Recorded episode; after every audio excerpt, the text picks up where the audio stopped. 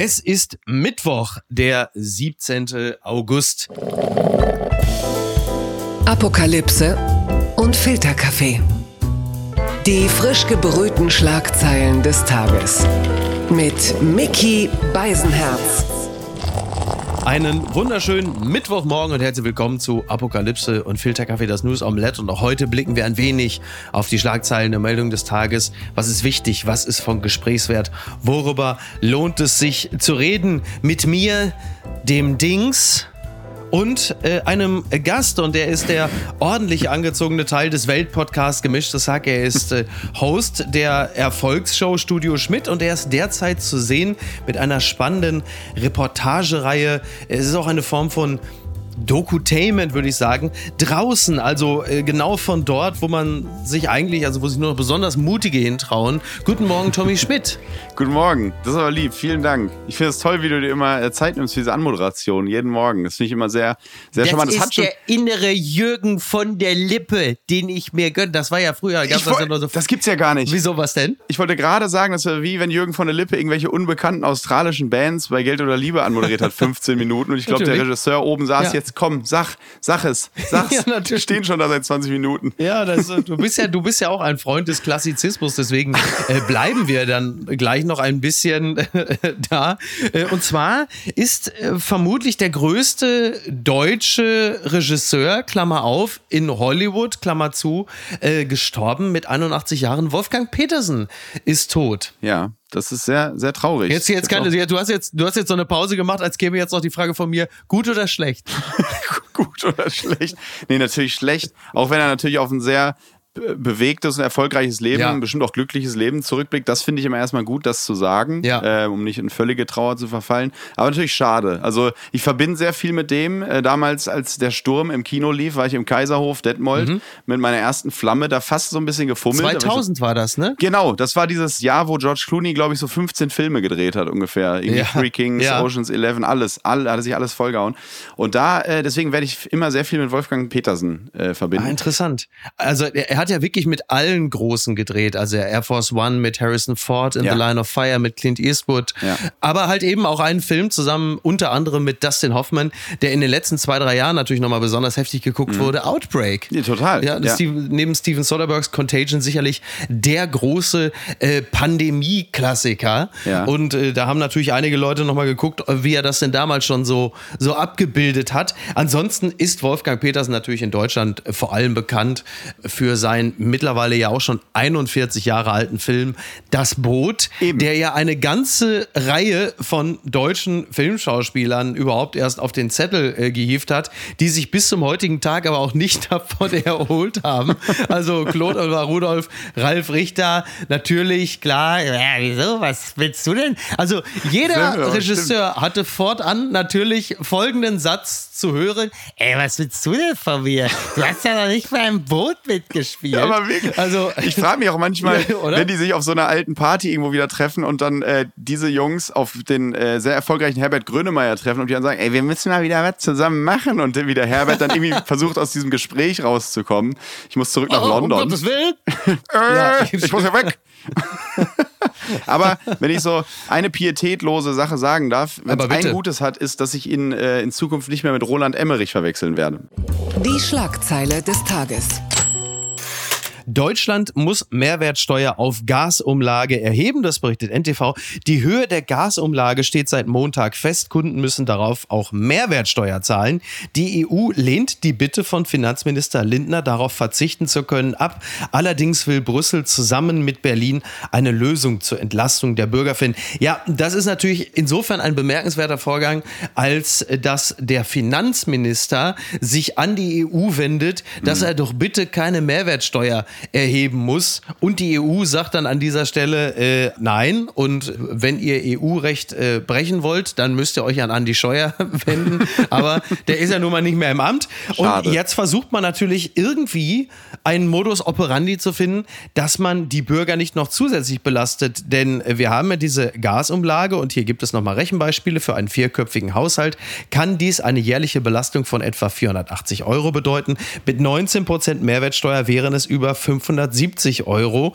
Und das kommt natürlich das darf man ja nie vergessen, on top zu all dem, was ja ohnehin schon sich kontinuierlich gesteigert hat. So, und äh, da ist dann halt eben der Finanzminister, der äh, zur EU geht und sagt, Leute, bitte, ey, das kriege ich zu Hause jetzt wirklich keinem mehr erklärt, wenn da noch die Mehrwertsteuer draufkommt. Äh, ich bin ja ohnehin jetzt auch schon nicht so wahnsinnig äh, populär. Und irgendwo steht da natürlich dann auch der Wirtschaftsminister Robert Habeck und der hat, glaube ich, äh, bei seiner Pressekonferenz hat er, glaube ich, häufiger äh, Umlage, Umlage, Umlage, häufiger Umlage gesagt als Kubicki Freiheit. Also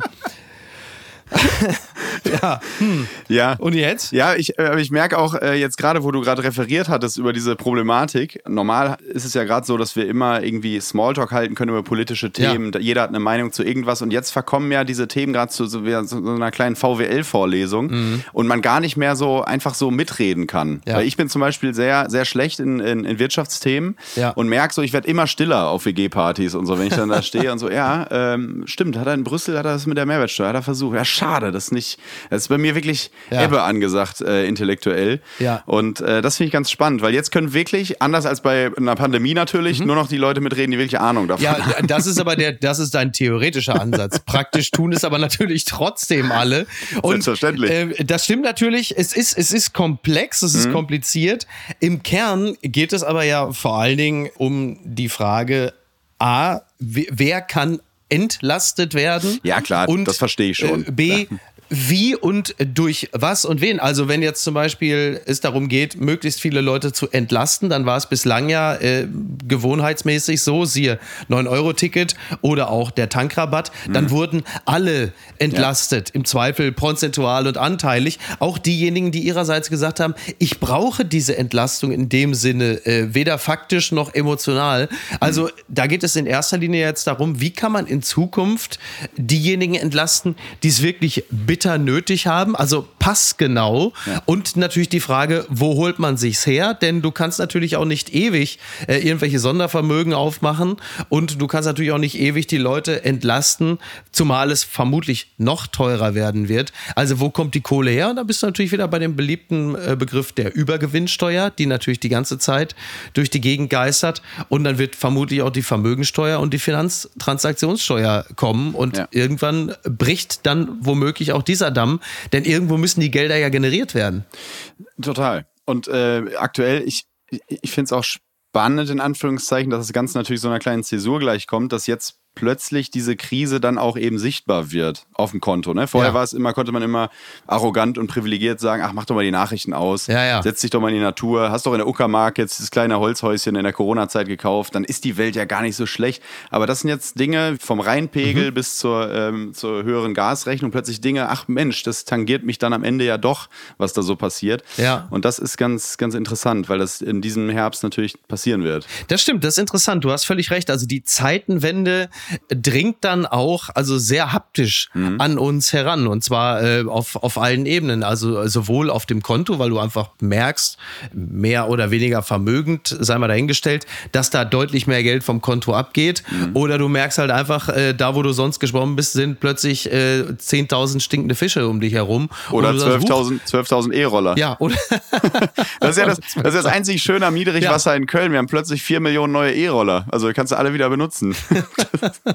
da bleiben wir doch gleich da. Es gibt sie noch. Die gute Nachricht. Bundesamt leicht steigende Pegelstände erwartet. Das Ne, nehme ich äh, der Süddeutschen Zeitung. Das Wasserstrafen- und Schifffahrtsamt Rhein erwartet nach deutlichen Rückgängen für die nächsten Tage eine kleine Welle mit leicht steigenden Pegelständen, allerdings ohne eine grundlegende Trendwende. Vom Oberrhein kommend kündige sich eine kleine Welle an, die dazu führen werde, dass am Mittelrhein die Wasserstände leicht ansteigen. Das teilte das Amt in einer Mitteilung am Dienstag mit. Also äh, der Begriff Welle ist jetzt endlich auch mal wieder positiv besetzt nach, nach, nach, nach langer Zeit. Der äh, Begriff äh, Emmerich, der trendete ja unter anderem auch bei Twitter. Da ist dort, also in dem Ort Emmerich, kurz vor der niederländischen Grenze, ein Pegelstand gegeben hat am Dienstagvormittag von minus einem Zentimeter. Und das lässt einen natürlich ein wenig aufmerken, weil, äh, ja, also so niedrige Pegelstände äh, im Großraum äh, Rheinland äh, sind eher ungewöhnlich. Vor allem auf den Kölner Ringen. Ja, aber das ist auch so ein, so ein Symptom, würde ich mal behaupten, unserer Zeit, dass ich wirklich heute im Live-Ticker den Pegelstand von Emmerich verfolgt habe. Also das ist, äh, ja. es sind ja. verrückte Zeiten, dass ich mich über eine Welle vom Oberrhein freue. Das sind wirklich immer, wenn man sich das mal, wenn man das mal wieder reflektiert und sich der, auf der Zunge zergehen lässt, es ist, ja. es ist kurios, was da, was da gerade ja, so aber, passiert. Aber, aber, aber du hast natürlich völlig recht. Also wir neigen ja grundsätzlich dazu, uns Pegelstände oder Inzidenzwerte in im Zweifel Rottach-Egern anzugucken. Na, selbstverständlich. Ja, ne? Oder, oder halt eben dann so die weltweiten Infektionszahlen wie Medaillenspiegel. Also wir brauchen dann immer irgendwelche Vergleichswerte. Wir müssen irgendwie in irgendeiner Form, äh, wir brauchen die Relation. Das ist ganz wichtig. Und dann hast du halt eben äh, Emmerich. Übrigens muss man an dieser Stelle äh, dazu sagen, es ist jetzt nicht so, dass ein Pegelstand von minus einem Zentimeter, der ist nicht mit der Fahrrinne zu verwechseln. Die liegt äh, bei Emmerich äh, immer noch bei knapp ah. zwei Metern, will sagen, man kann da noch herfahren. Ja, und das ist ja für den Güterverkehr nicht äh, ganz verkehrt, denn der ist natürlich noch nicht vollständig zum Erlahmen gekommen. Das wird da teilweise dann auch schon äh, gemutmaßt. So ist es ja nicht, aber das bedeutet natürlich, wenn du dann Schiffe mit teils 16.000 Tonnen Ladung hast, äh, dann können die Schiffe natürlich nicht fahren, sondern diese Ladung muss dann auf mehrere äh, Schiffe verteilt werden ja. oder auf Lastwagen oder auf die Schiene. Und was das bedeutet, das oh wissen wir natürlich alle. Ne? Oh Gott. Ja. ja. Dann lieber in Emmerich stecken bleiben. ja, das ist absolut. Du hast es ja gerade übrigens schon angemeldet. Also klar, ne, wenn der Rhein besonders äh, niedrig ist, dann müssen wir auf vieles verzichten. Nicht nur auf Güter, sondern natürlich auf ganz viele Selfies mit nackten Füßen und Bier am Rheinufer. Das hat auch einen, einen historischen Tiefstand erreicht. Also ich habe noch nie so wenig von diesen Bildern gesehen. Stimmt, die kommen sonst immer. Ja, die kommen immer, ne? Ja, aber du kannst, du kannst durchatmen, bald ist ja wieder Oktoberfest und dann gibt es nach zwei Jahren endlich wieder die Dirndl-Fotos von den Effenbergs ah. über äh, Ailton ja. bis hin zu, was weiß ich was, alle ja. stehen sie da wieder und haben das Dirndl an. Ja. Äh, da freue ich mich drauf. Ja. Boris Becker im Käferzelt ist äh, nicht sehr realistisch, wobei, wenn Lilly Becker mit ihrem neuen Freund da ist für eine Millisekunde, das könnte stimmt. man eigentlich fast meinen, aber den, er hätte Freigang. Ja, den, den Wortwitz musst du mir verzeihen. Äh, Boris Becker dieses Jahr natürlich im Käfigzelt. Das muss man ah, ah, sehr gut. Aber nochmal zurück auf die oh, E-Scooter, die du ja richtigerweise gerade äh, schon angemerkt hattest. Es ist ja wirklich so, dass durch diese legendär niedrigen Pegelstände jetzt mhm. ganz viele Dinge plötzlich wieder auftauchen. Ne? Also äh, verlorene Ladungsluken von Güterschiffen, äh, ein aufgebrochener Safe wurde gefunden, Jan äh, Fahrräder völlig klar, Autos. Jan Marschalek, genau.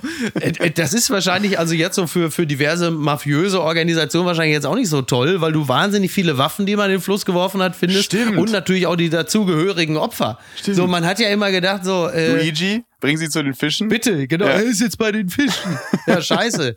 ne? Also auch das ist äh, für eine Industrie jetzt plötzlich auch problematisch. Ne? Du siehst jetzt ja, plötzlich. Gennaro, nachts, wirf sie zu den, zu den äh, Leim-E-Rollern, heißt es dann nur noch hinzu.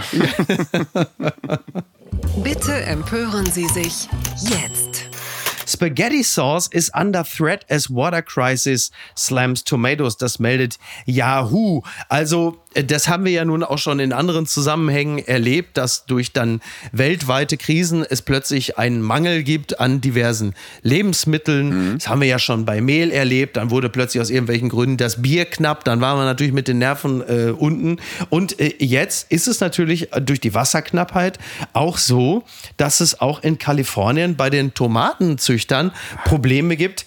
Denn das Ganze ist natürlich wahnsinnig teuer geworden, äh, Tomaten zu züchten. Also die allgemeine Knappheit auch an äh, Düngemitteln und all dem, plus halt eben die Dürre, die sorgt dafür, dass das Bewirtschaften von einem Hektar Land äh, jetzt mittlerweile nahezu doppelt so teuer geworden ist. Und es gibt dann halt eine Krise auch in Sachen Tomatensauce. Da sagt natürlich der deutsche äh, Connoisseur, das ist nicht weiter schlimm. Hauptsache es ist noch reichlich Sahne im Haus für Carbonara. Ja, eben. Und Aber, eben, wenn äh, man keine Tomatensauce im Haus hat, dann tut es auch immer noch der Hela Curry Gewürzketcher aus der 2-Liter-Flasche, oder? Bitte, also, oder?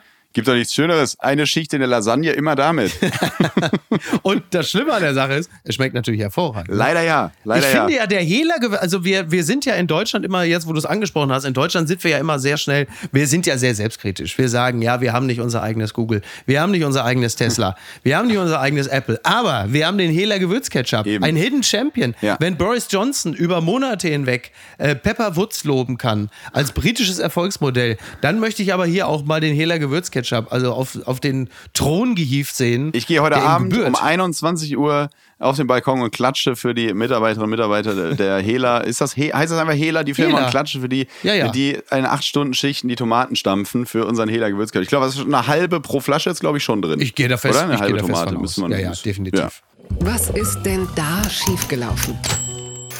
Vitali und Natalia Klitschko, Scheidung nach 26 Jahren, das meldet die Hamburger Morgenpost. Nach 26 Jahren Ehe ist alles aus und vorbei. Vitali und Natalia Klitschko haben die Scheidung eingereicht und den Schritt nun mit der Öffentlichkeit geteilt. Das Paar lebt bereits seit mehreren Jahren in getrennten Städten. Es war wahrscheinlich auch schwer, ihr zu erklären, dass sie zu ihm ziehen soll derzeit. Und das ist, glaube ich, das erste Mal, dass du, sie wollte partout nicht kommen. Und äh, dass das erste Mal, dass Putin Scheidung Scheidungsgrund ist. Also du denkst ja nur noch an ihn. Du denkst ja nur noch an ihn. Und jetzt natürlich die große Frage, wie läuft das jetzt? Also sie kriegt die Kinder, er kriegt Paul Ronsheimer. Oder was, wie läuft's? Ja, doch damals auch bei. Liebe Grüße an dieser Stelle. Ich wollte sagen, liebe, liebe Grüße, Grüße an dieser Stelle. Die Witze muss er aushalten. Da wurde auch die Frage über seinen Journalismus gestellt, wie nah ist zu nah? Vielleicht ist er da einfach auch zu nah rangekommen an, die, so. an diese Ehe. Er hatte in einer Besucherritze geschlafen bei den Klitschkos. Man, weiß, weiß es nicht. nicht.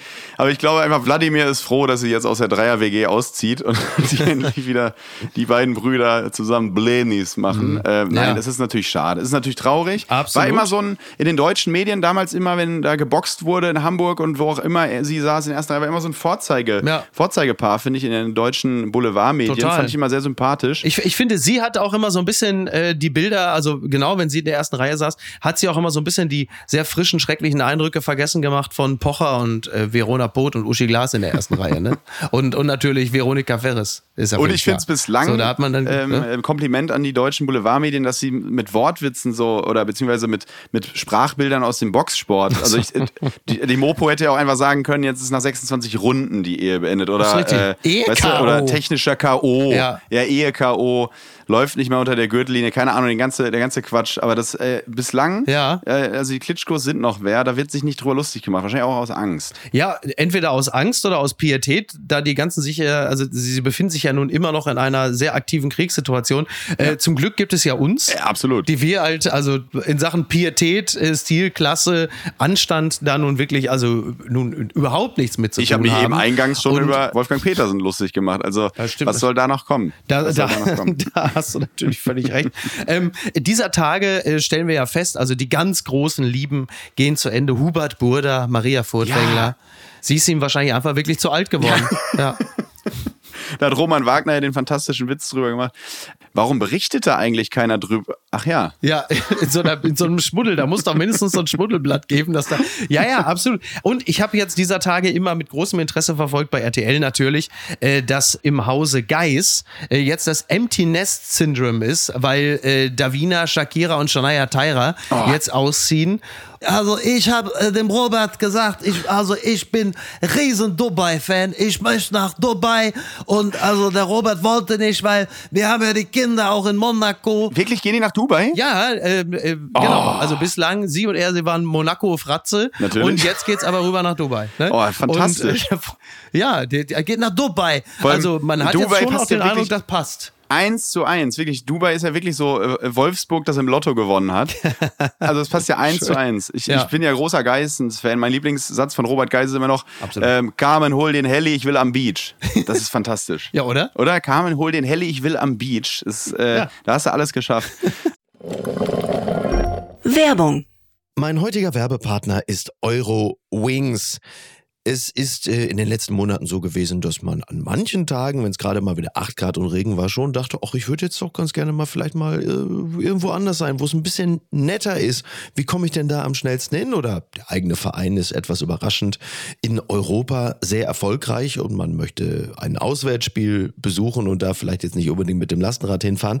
Und da kommt Eurowings ins Spiel. Das ist die führende Value Airline Europas, die versucht den Menschen auch in turbulenten Zeiten wie Klimawandel, Wirtschaftskrise, global globaler Instabilität oder steigenden Preisen zumindest beim Fliegen ein Gefühl von Leichtigkeit zu geben. Zum Beispiel durch smarte und lebensnahe Services. Und da kommt zum Beispiel die Option Flex Light ins Spiel. Da kann man bis zu 40 Minuten vor Abflug, da kann der Flug ab 10 Euro umgebucht werden. Das ist natürlich fantastisch, gerade wenn man so ein dynamisches Leben führt, wie ich es tue. Außerdem gibt es sogenannte grüne Tarife bei Eurowings. Das bedeutet, sie bieten nachhaltigeres Reisen mit verschiedenen Möglichkeiten an. Gegen einen geringen Aufpreis kann man sich für eine Reduktion oder Kompensation der CO2-Emissionen entscheiden und da fliegt man dann doch mit einem etwas besseren Gefühl. Das bedeutet, die Entscheidung für eine Reduktion der CO2-Emissionen bedeutet eine Entscheidung für nachhaltige Treibstoffe. SAF ist ein Kraftstoff mit bis zu 80 Prozent weniger CO2-Emissionen als herkömmliches Kerosin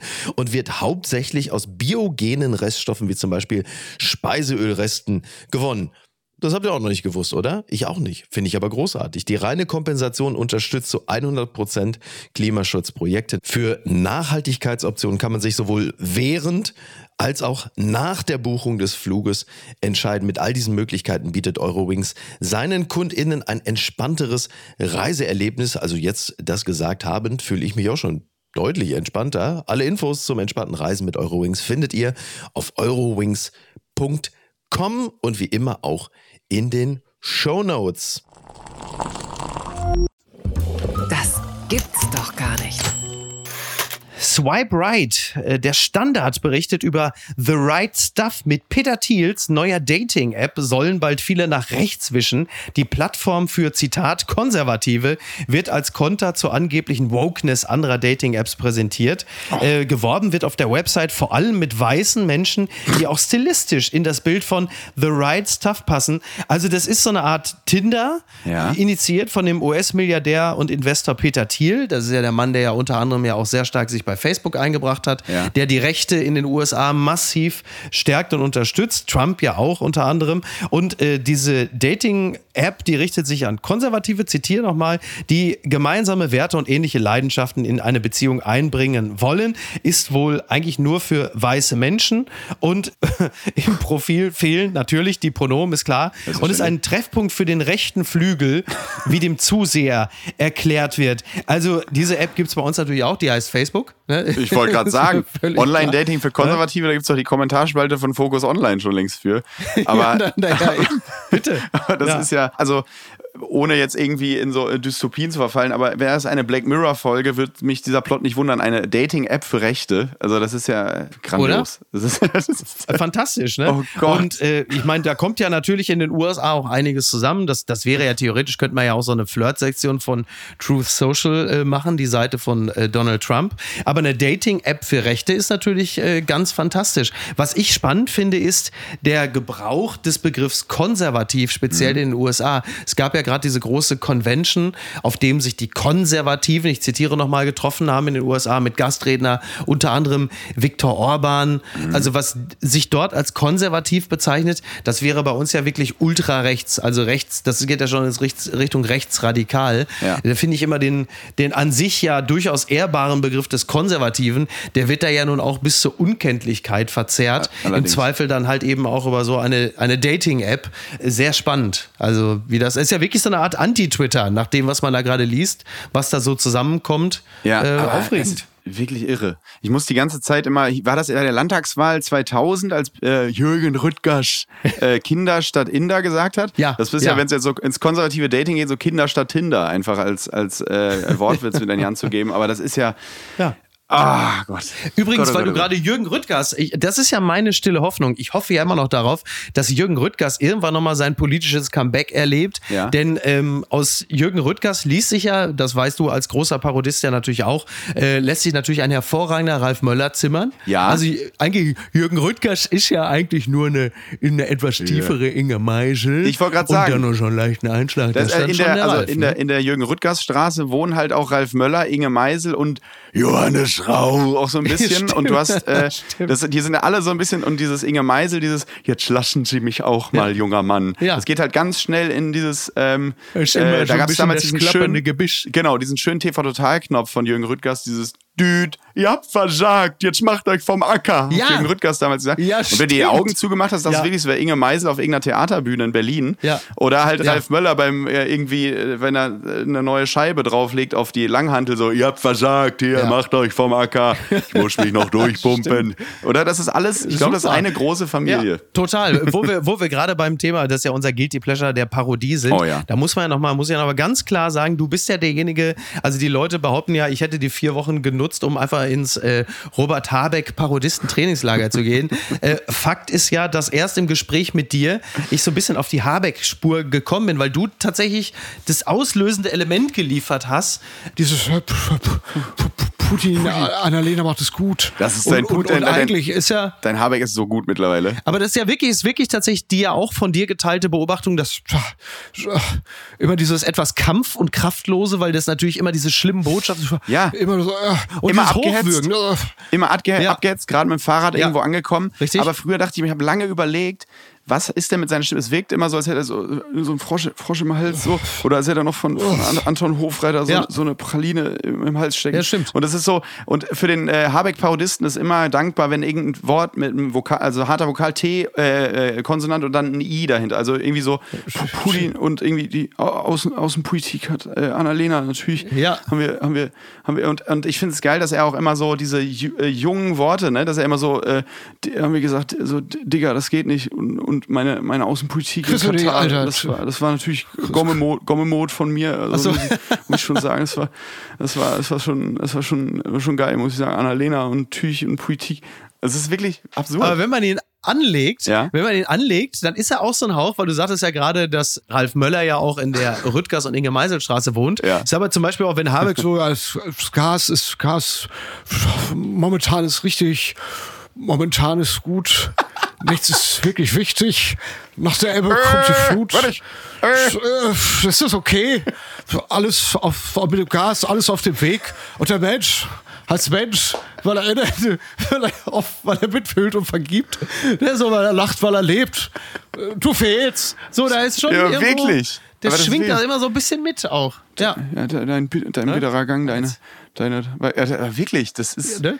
Kann das, nichts mehr sehen. sehr gut. Aber er ist mittlerweile wirklich Augen. sehr ausgeprägt. Ja. Bochum, ich, äh, ich komme aus hier. Aber ähm, darf ich noch ganz kurz einmal, einmal bitten, Ja, wenn, bitte. auch wenn die Leute wahrscheinlich jetzt tierisch schon genervt Ja. sind, das ist doch ein Nachrichtenpodcast. Ist aber eine ganz kurze Johnny, äh, äh, Johnny Cash, sage ich äh, schon, äh, eine Gunther Gabriel-Parodie. Ich liebe deine Gunther Gabriel. Sag einmal nur bitte, John, ich bin so. der Deutsche. Ich kann, Ja. Da muss immer. Ich bin der deutsche Johnny Cash. Es ist mir scheißegal. Und ich hab keine Kohle. Und wenn ich keine Kohle habe, dann stelle ich mich auf den Kopf und dann habe ich wieder Kohle. So irgendwie was hätte er zu Finn Kliman und seinem. Hausboot gesagt, frage ich mich manchmal. Das hätte ich Der Schwachstroller, der Schwachstroller hat die Leute beschissen. Das macht man nicht. Ich habe zwar Frauen durchgeprügelt, aber ich habe nie mit betrogen. Sowas halt, ne? Ja. Ja.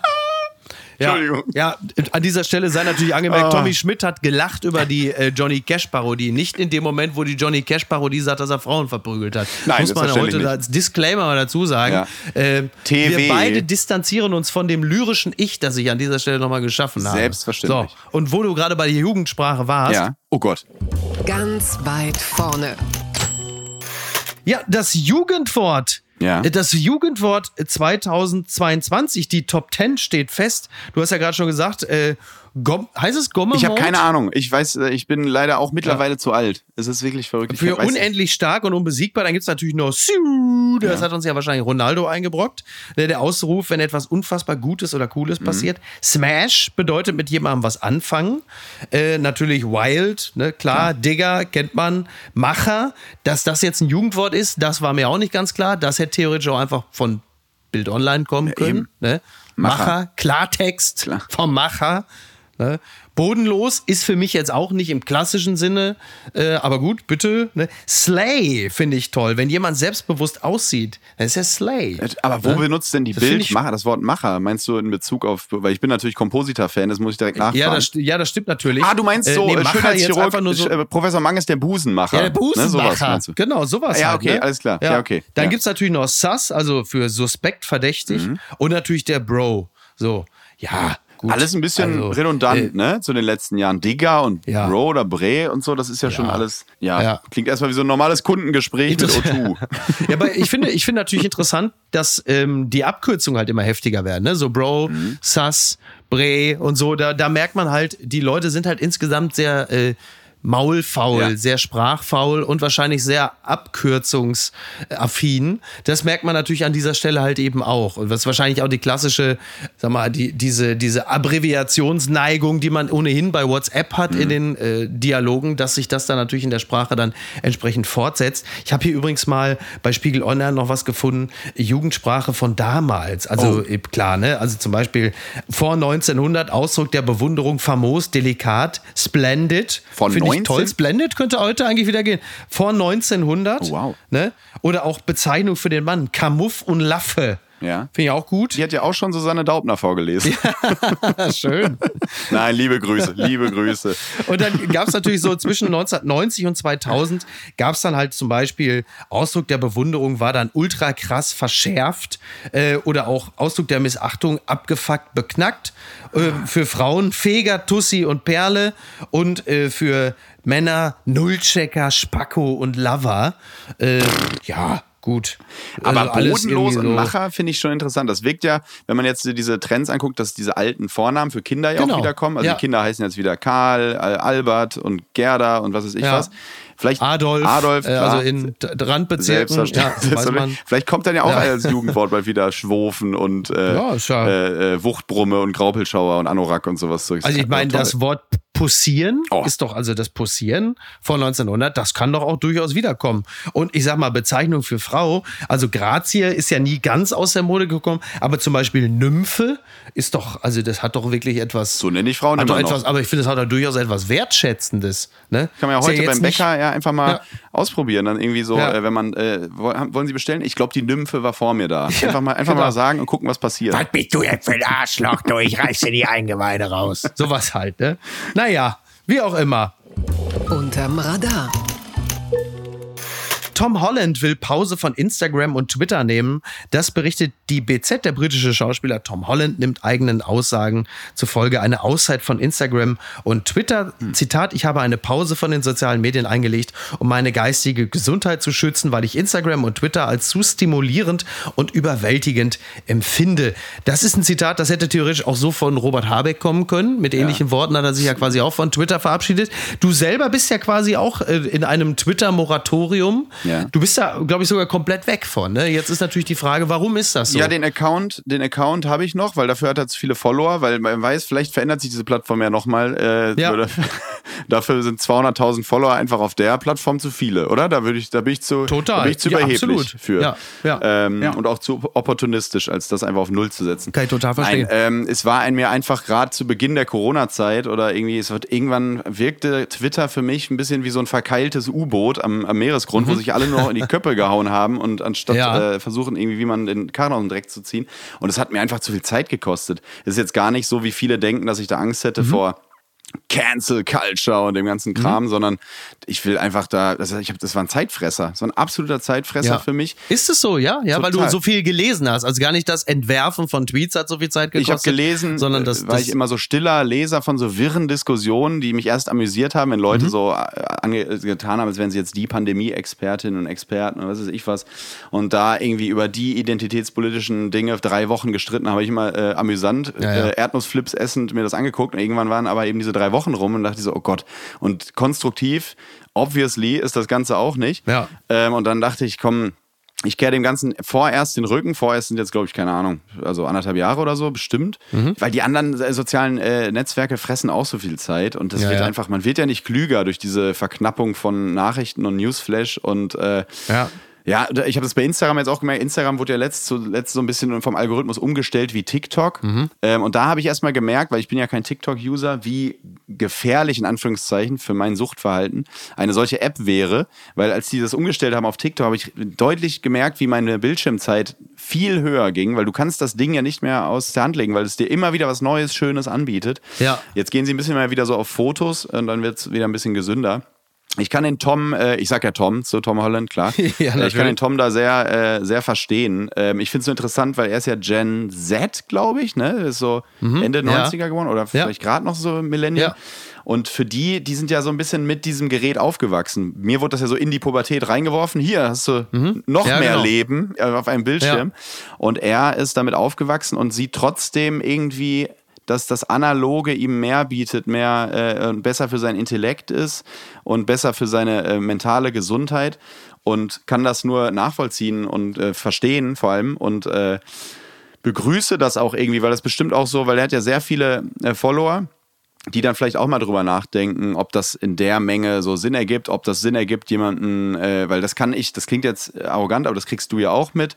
Äh, wenn man in der Öffentlichkeit steht, kriegt man ja am Tag von etwa 300 Leuten gesagt, dass man scheiße oder fantastisch ist. Mhm. Und ich glaube, beides ja. ist nicht besonders gesund. Genau. deswegen habe ich das bei mir auch so weitestgehend so eingestellt, dass ich das alles kaum noch lesen kann, sondern Social Media bei mir ein bisschen zu einer Einbahnstraße geworden ist. Ähm, und ich glaube, das ist auch ein Grund, dass wie, alt ist der Junge? Äh, ist der 26, 27? 26. 26. Ja, genau. Das ist dann einfach ein Kinderstar, glaube ich, schon gewesen. So, das ist dann einfach irgendwann zu viel und das ist äh, völlig neu. Der wird auch wiederkommen. Billie Eilish war ja auch ein paar Mal weg, kam dann wieder.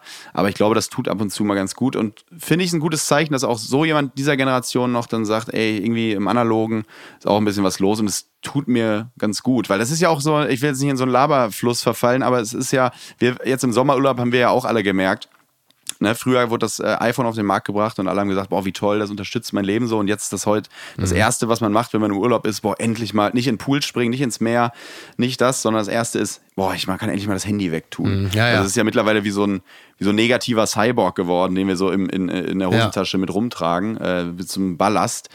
Und das ist ja auch so ein Zeichen dafür, dass man vielleicht einfach mal ein bisschen Abstand gewinnen sollte. Mal gucken, wie sich so entwickelt. Vielleicht haben die Leute irgendwann wirklich keine Lust mehr drauf. Aber vielleicht auch nicht, weil du brauchst halt ein soziales Netzwerk, um den Leuten eigentlich davon zu erzählen, dass du nicht mehr auf Social Media bist. Das ist eben das Problem. Sonst wären, glaube ich, schon längst alle weg. Das Äh, doch, bei ZDF Neo. Und zwar äh, deine neue Show draußen. Und da machst du ja im Grunde genommen das, was du bei Social Media halt eben in der Form äh, nicht machst. Das heißt, du triffst analog auf andere Menschen und unterhältst dich mit denen mhm. und dann vorzugsweise halt eben äh, von Angesicht zu Angesicht und das halt außerhalb der äh, eigenen vier Wände gesetzt den Fall, dass die eigenen vier Wände auch noch ein Fernsehstudio sind. Das heißt, du hast draußen Menschen getroffen und sie begleitet unter anderem zum Beispiel Andrea Petkovic, Marie-Agnes Strack-Zimmermann Zimmermann oder Bruce Darnell. Und die Frage ist natürlich, was verbindet diese drei Menschen? Das ist eine gute Frage. Und Martin Suter natürlich ja. auch. Martin, Martin Suter habe ich nur deshalb verschwiegen, weil ich ihm das Schweinsteiger-Buch noch nicht verziehen habe. ähm, die verbindet äh, nein, vor allem, dass sie gerne mal, dass sie gerne mal von mir getroffen äh, werden mhm. wollten. Also ich wollte einfach unbedingt diese vier Menschen äh, mal kennenlernen. Ja. Hatte auch in meiner regulären Show Studio Schmidt immer so das Gefühl, der Talk macht mir sehr viel Spaß. Äh, Fernsehen ist dann immer so ein bisschen, ja. nicht, also ist jetzt nicht negativ gemeint, das ist ja einfach logisch limitiert, dass du dann da so 10, 15 Minuten Zeit mhm. hast. Und da draußen hätte hätte ich mal äh, die Möglichkeit, ein bisschen länger mit denen, mit denen zu reden. Mhm. Und das sind eben vier Personen, die ich irgendwie interessant fand, mhm. immer schon. Mhm. Ähm, und habe dann auch tolle, tolle Geschichten erlebt. War mit, äh, mit Agnes Strack-Zimmermann, äh, saß ich hinten auf dem Motorrad, bin über die Köhe gefahren, war in Zürich bei Martin Suter mit dem Tretboot über den Zürichsee gefahren. Er hat mir erzählt, wie man Toll. ein Buch schreibt und so. Ja. War bei ihm zu Hause, das ist auch alles zu sehen. Bruce Darnell war ich in Berlin unterwegs, Andrea Petkovic in Köln über Tennis äh, gesprochen und, und über Literatur. Und ja. das war wirklich hat sehr, sehr äh, viel Spaß gemacht, weil ich war auch immer schon ein sehr, sehr großer Fan von, äh, also bis heute meine absolute Lieblingssendung Arte äh, durch die Nacht. Durch die Nacht mit, ja. Genau, durch die Nacht mit. Und äh, ich bin so ein großer Fan, dass ich nicht mal den Titel richtig aussprechen konnte. Äh, und ja, äh, bin einfach froh, sowas mal ja. gemacht haben zu dürfen. In welchem Moment setzte es ein, ein Moment der Wahrhaftigkeit? Wie lange hat es gedauert, gesetzt den Fall, dieser Moment ist eingetreten und ich gehe davon aus, dass das so war. Mhm. In welchen Momenten ist das passiert? Wie lange brauchte es, bis du gemerkt hattest in einem bestimmten Moment, oh, jetzt verlässt diese Person die öffentliche Rolle und lässt sich möglicherweise fast ein bisschen mehr in die Karten schauen als eigentlich geplant? Wie es immer so ist im Fernsehen, passiert das oft meistens, wenn die Kamera aus ist, ne? in diesen mhm. kurzen Pausen, wenn man isst und so weiter und so fort. Man kennt das ja von Podcasts, wenn man jetzt den zum Beispiel Alles gesagt Podcast der Zeit sich anhört so ab, ab, ab Stunde drei, ab Stunde mhm. zwei, dann vergessen die Leute irgendwann das Mikrofon und fangen an, richtig zu schnacken. Ja. Und das kannst du im Fernsehen natürlich nicht so wirklich leisten. Deswegen ist das schon so eine gewisse Königsdisziplin, direkt Dieb zu werden, was manchmal auch gar nicht möglich ist. Aber es klappt dann irgendwie doch. Wir haben das versucht zu schaffen über diese Szenerien. Wir haben versucht, äh, an Szenerien zu kommen, wo die Leute äh, sich direkt öffnen können. Äh, deswegen sind wir mit Martin Suter zum Beispiel, saßen wir am Zürichsee bei ihm zu Hause und haben, mhm. Äh, da gab es wahrhaftige Situationen bei ihm im Garten, wo wir einfach über das Gärtnern gesprochen haben, über das Schreiben in seinem Büro waren wir. Das heißt, er brauchte keine, er kam, musste nicht in ein Studio kommen und erstmal äh, äh, eine Distanz irgendwie brechen, sondern es war, er war, ich war direkt bei ihm und dadurch Ja. kamen immer sehr schnell so wahrhaftige Momente, muss ich sagen, weil ich Glück hatte, dass alle diese vier Menschen mir sehr offen gegenüber waren und äh, Spaß hatten und keiner so verschlossen, ah, wer kommt denn da? Äh, mal gucken, Mhm. sondern es war direkt irgendwie so eine freundschaftliche Atmosphäre und dadurch kamen coole Gespräche zustande und äh, ja, also bin da sehr, sehr glücklich drüber, dass wir das mal gemacht haben zu dürfen. War das, war das eigentlich für dich ein erhellender oder erschütternder Moment, als auf der Kö plötzlich äh, Marie-Agnes Strack-Zimmermann mehr Selfies gemacht hat als du? Ja, das ist, da, die ist wirklich, die ist da wirklich King of Kotlet, um Stefan Raab zu zitieren. Das ist äh, Düsseldorf, die geht da auch wirklich durch. Das habe ich gebaut, das habe ich zu verantworten, das habe ich, also die ist wirklich da der Chef Ja. oder die Chefin und sehr, sehr beliebt in dieser Stadt. Habe ich auch zu ihr gesagt, als wir auf die Kö kamen, wir sind gerade am Gucci Store vorbei, da habe ich zu ihr gesagt, hier sitzen aber auch Sie hier am Ende der Nahrungskette. Also hier ist, hier ist die Wählerschaft und das war, das war sehr, das war sehr witzig, weil die ist natürlich um keinen Spruch verlegen und äh, gibt ja, wenn die merkt, gegenüber schießt, Ja, ja. dann schießt sie ja doppelt zurück. Und das ist was Besseres gibt's ja nicht. Schöneres das ist fantastisch. Das ist schön. Also nochmal äh, darauf verwiesen. Draußen die äh, Reportagereihe mit Tommy Schmidt äh, kann man sich in der ZDF-Mediathek angucken oder natürlich auch regelmäßig bei ZDF Neo. Wann kommt die nächste Folge im linearen Fernsehen? Samstags 19.45 Uhr. Ich müsste jetzt die mit Marie-Agnes Strack-Zimmermann kommen. Ja. Sehr gut. Das gucken wir uns an. Und was schreibt eigentlich die Bild? Ich wollte im Grunde genommen nur die Schlagzeile vorlesen, weil wir lieben ja diese Bildkomposita. Nächster Dokumenta-Skandal. Hasskünstler nennt Scholz faschistisches Schwein, aber lässt sich seine Ausstellung von deutschem Steuergeld bezahlen. ähm, Hasskünstler, das ist doch toll, Hasskünstler oder? ist fantastisch. Hasskünstler. Und jetzt noch hinten raus, Post von Wagner. Betrifft die Dürre. Machen Sie jetzt bitte hier den frauenfeindlichen Witz sagen. Ihrer Wahl. Ja. Ich vermisse das Geräusch des Regens, das anfängliche Tröpfeln. Plupp, plupp. Dann das Klatsch, Klatsch. Ein Geräusch wie Gesang. Regenschirmwetter. Wir Kinder liefen im Regen auf die Straße, weil es hieß, wir würden schneller wachsen. Seit Monaten regnet es kaum mehr in Deutschland. Die Böden sind wie Sahara-Staub. Die Wälder brennen. Auf der Weser dürfen keine Ausflugsdampfer mehr fahren. Schiffe auf dem Rhein werden nur noch halb beladen, weil sie sonst auf Grund liefen. Unser Wasser wird knapp. Die Erderwärmung verhindert, dass es aus den Wolken regnet. Es ist zu lange her, um uns an den Gesang des Regens zu erinnern. Wie schön war es, als wir Flip Flip hörten. Leises Anklopfen an unsere Fensterscheiben. Regentropfen, die von Blättern fallen. Bäume erblühen lassen. Plitsch, platsch. Wie schön das war. Herzlichst, Ihr Franz Josef Wagner. Ja. Da war ja auch wieder alles Die drin. Kolumne hat er auch schon vor einer Woche geschrieben. Seitdem hat es auch nicht wirklich großartig geregnet, ne?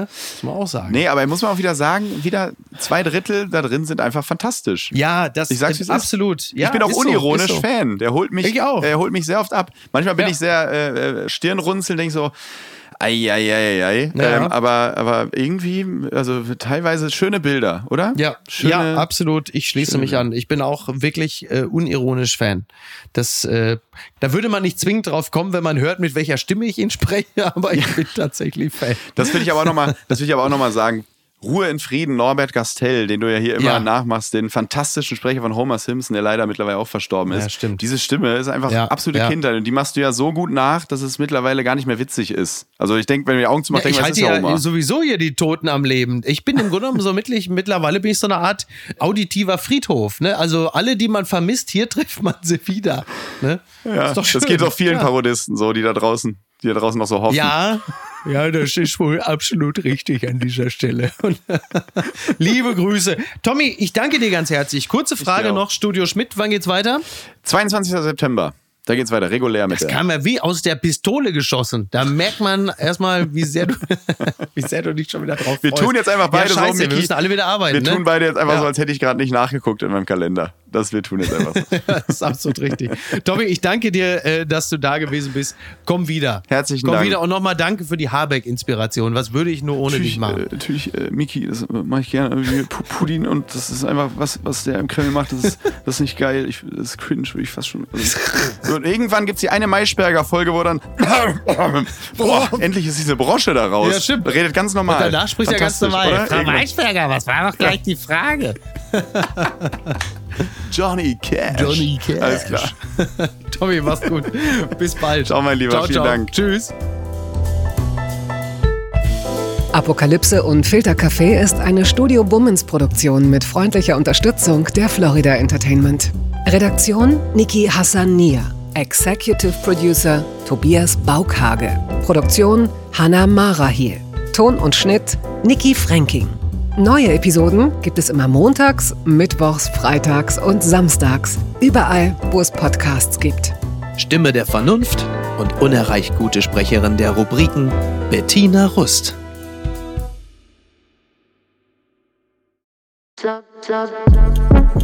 Buh, Stefanie Giesinger hier. Mit mir habt ihr nicht gerechnet, oder? Ich bin nur kurz hier, um euch über meinen Podcast zu erzählen, G-Spot.